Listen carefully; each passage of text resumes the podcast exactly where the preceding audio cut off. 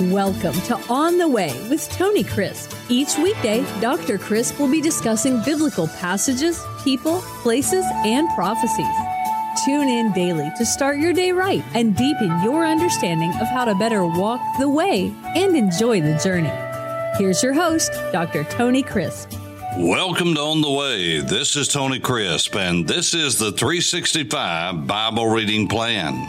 Today is July the 4th, and our chapter for today is the Prophet Amos, chapter 1. I'm going to introduce Amos to you in brief fashion, and then we're going to look at chapter 1 itself. First of all, Amos. What a tremendous name. And Amos was a great prophet of God. He did not claim to be a prophet, but God called him and sent him. The book of Amos is set in the north. In 931, the kingdom split in two. When Solomon died, Rehoboam, his young son, came to the throne and could not handle all of the duties and responsibilities that he had been assigned by his father. He turned to his peers, youth, and did not heed the advice of his seasoned leadership that was around him, who had advised his father, and he made a terrible mistake. This gave rise to Jeroboam the son of Nebat, who caused Israel to sin. He took 10 tribes and began to be known as the Northern Kingdom. He set up two worship centers, one in Dan, the farthest area to the north on the Syrian Lebanese border, even today.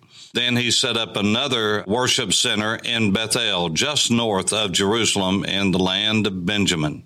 And the scripture says he caused Israel to sin. Now, it's against one of those altars that a southern boy, Amos, went north. He already had a strike against him, being from the south, from the kingdom of Judah, who had stayed true to the dynasty of David, who was of the tribe of Judah the son of Jesse. And uh, Amos was sent by God, or he would not have gone.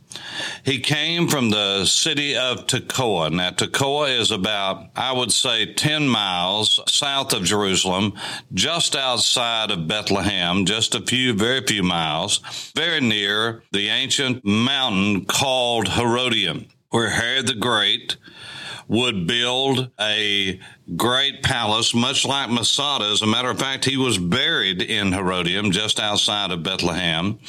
And uh, from the Mount of Olives on a clear day, you can see Herodium in the distance. That's how close it is to Jerusalem. But that's where Amos grew up. He was a sheep herder. When you turn to chapter 1, then Amos identifies himself. These are the words of Amos, who was among the sheep breeders, the sheep herders of Tekoa, which he saw concerning Israel in the days of Uzziah, king of Judah, and in the days of Jeroboam the son of Joash, king of Israel, two years before the earthquake. Now, this is important because we cannot date from the earthquake because no one knows for sure exactly when it was, but Zechariah mentions this same earthquake. But we know that Uzziah and Jeroboam, Uzziah in the south, reigning in Judah, the southern kingdom of the dynasty of David, and Jeroboam to the north. This was not Jeroboam son of Nebat, but rather Jeroboam the second they reigned in that period from about 800 down to the 50s, or at least Uzziah did, and Jeroboam was his contemporary, and together they reigned almost as much territory as under uh, Solomon and David in the United Kingdom, where the kings of Judah reigned. It was a very successful the reigns of Jeroboam II and, and Uzziah were very successful reigns in the sense of economic productivity and in the expansion and consolidation of the territory of the land of the Bible that had been promised. But they had their own troubles. I date the prophecy of Amos somewhere around, oh, 755, 754, something like that. And it was a very short prophecy. Amos basically came north, gave his prophecies, and went back home because he was a sheep herder. He was not a prophet, not a son of a prophet, and we'll look at that in just a moment, but he was a sheep herder. And that means that he followed them everywhere that they went. He led them because Tekoa and Bethlehem is part of that country that is good for shepherding, but it's not good for almost anything else. It has uh, its good points, but it's not lush and green like the Galilee. It is uh, not like Carmel, Caramel, the garden of God, the vineyard of God, literally, which is mentioned in verse 2. And because this prophecy says that the Lord roars from Zion, the lion of Judah roaring from Zion, from Jerusalem.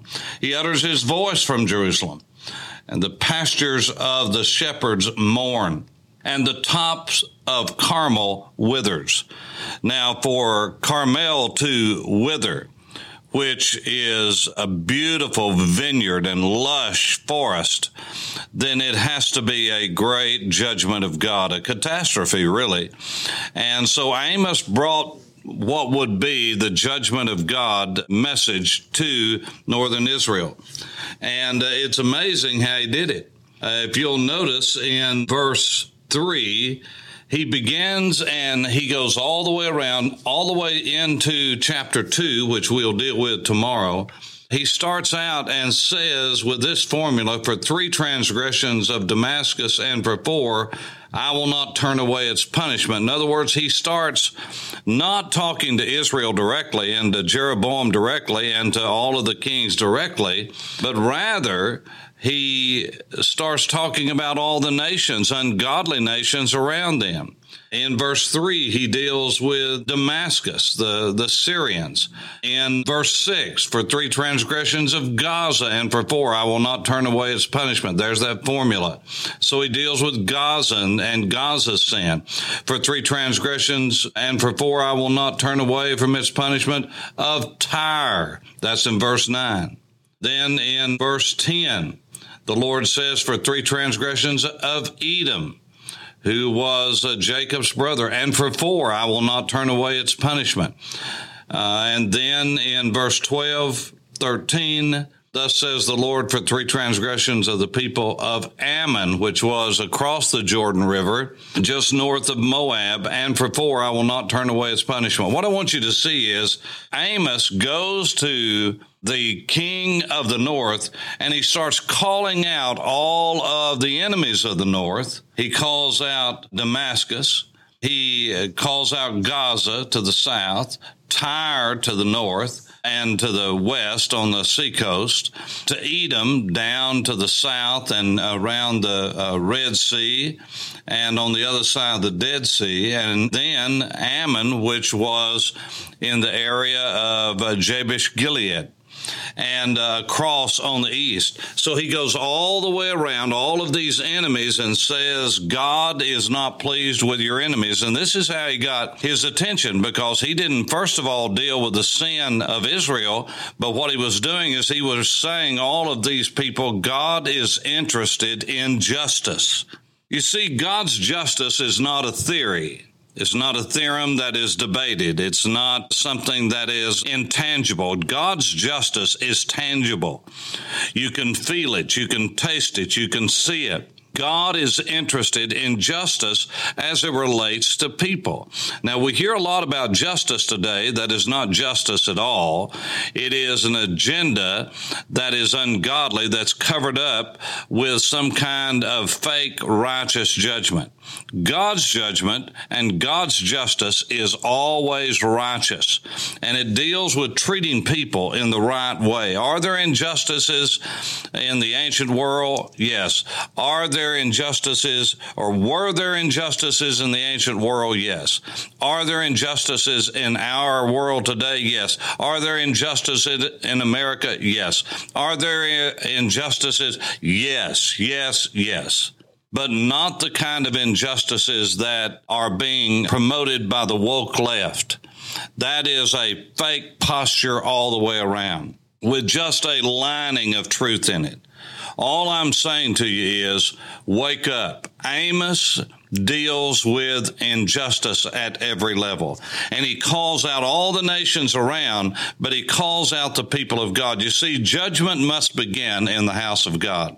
And Amos is going to get there. And then Amos is going to do his bidding, and then he's going to go back home. Why? Because he has sheep to tend, he has work to do, and God knows that. In chapter 7, as a matter of fact, in verse 14, Amos says, Then Amos answered and said to Amaziah, I was no prophet, nor was I the son of a prophet. I was a sheep breeder, a sheep herder. This is what he did, and he was not some wealthy sheep herder. You say, well, how do you know that, Pastor? He says, I was a sheep herder and a tender of sycamore fruit. Now, the sycamore is a kind of fig tree. It produces thousands of, of figs, but they are small. They're not the big figs like you think of. They're small. And because they are not easy to tend and not sweet like the big figs, you have to pierce them. You have to do it by hand, each fig on the tree, and then it ripens. Now, this is a fascinating thing. These grow around Jericho. This is why Zacchaeus was in a sycamore tree, in a sycamore fig tree. A sycamore is a fig tree, a kind of fig. They grew around Jericho and that area there. And, and this is where the sheep herders from up on top of the mountains of Bethlehem and Tekoa and all, they had to take their sheep during the summer months. Many times they would have to take them down to where there was uh, springs and there were water that would that would drain through the limestone and be in the Jordan Valley.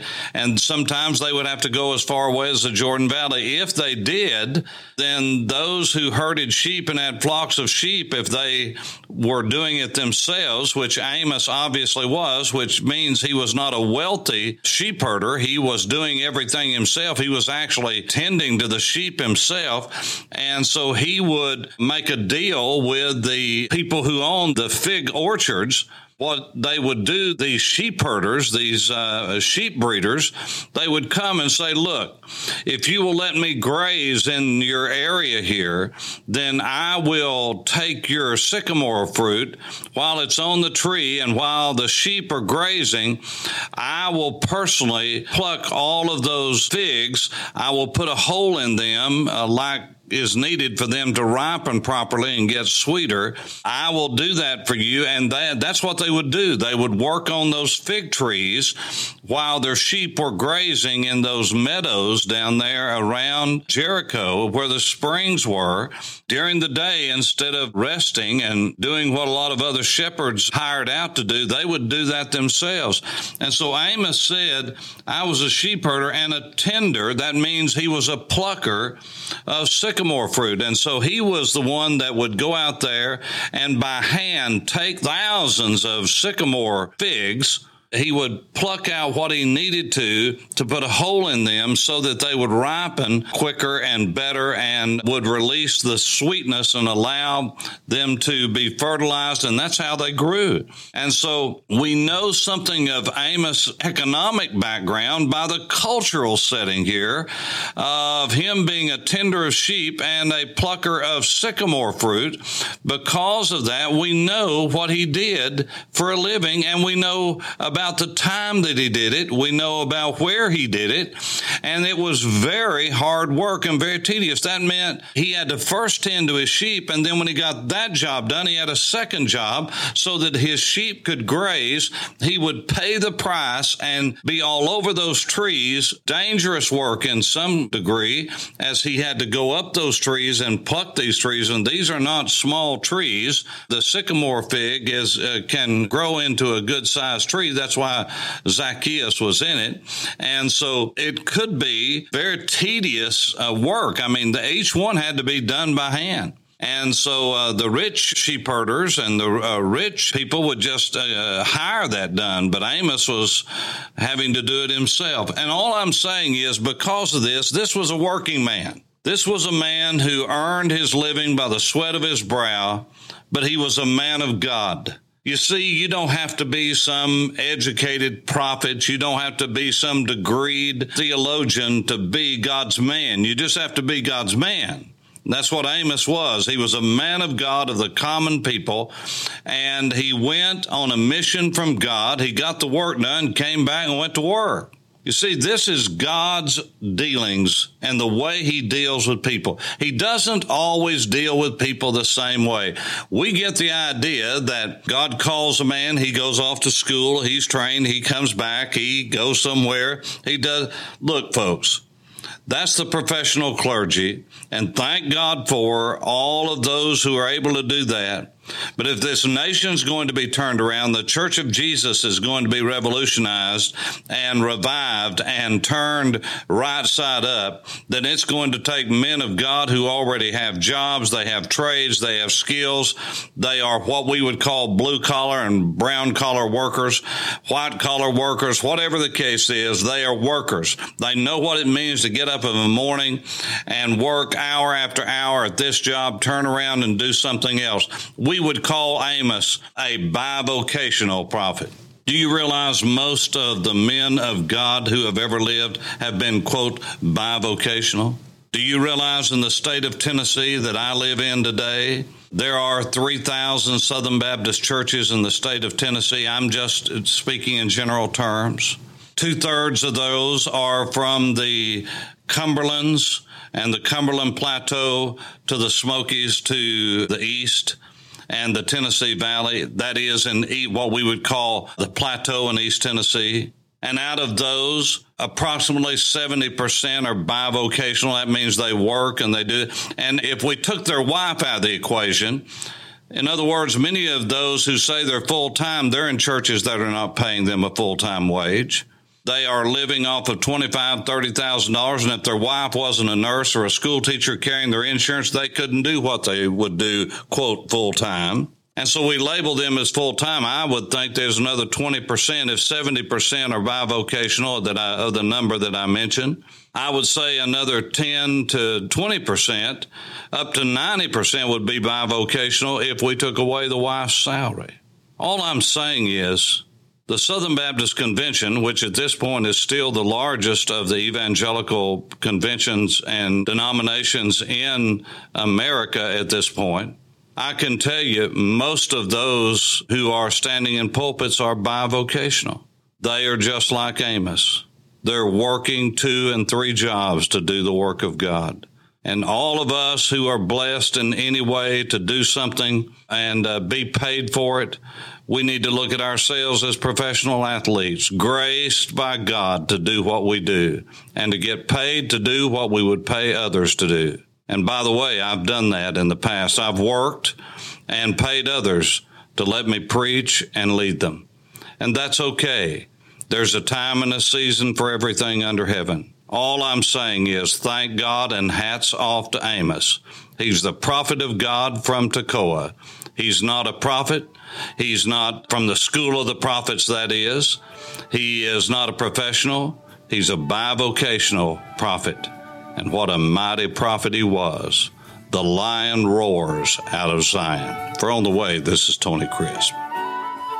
Thanks for listening to On the Way with Tony Crisp. Tune in every weekday for information on biblical passages, people, places, and prophecies. Fridays are for your questions. Email your questions to questions at tonycrisp.org, then just listen for your question to be answered on Friday's podcast. That's questions at tonycrisp.org. Thanks for listening and have a blessed day on the way.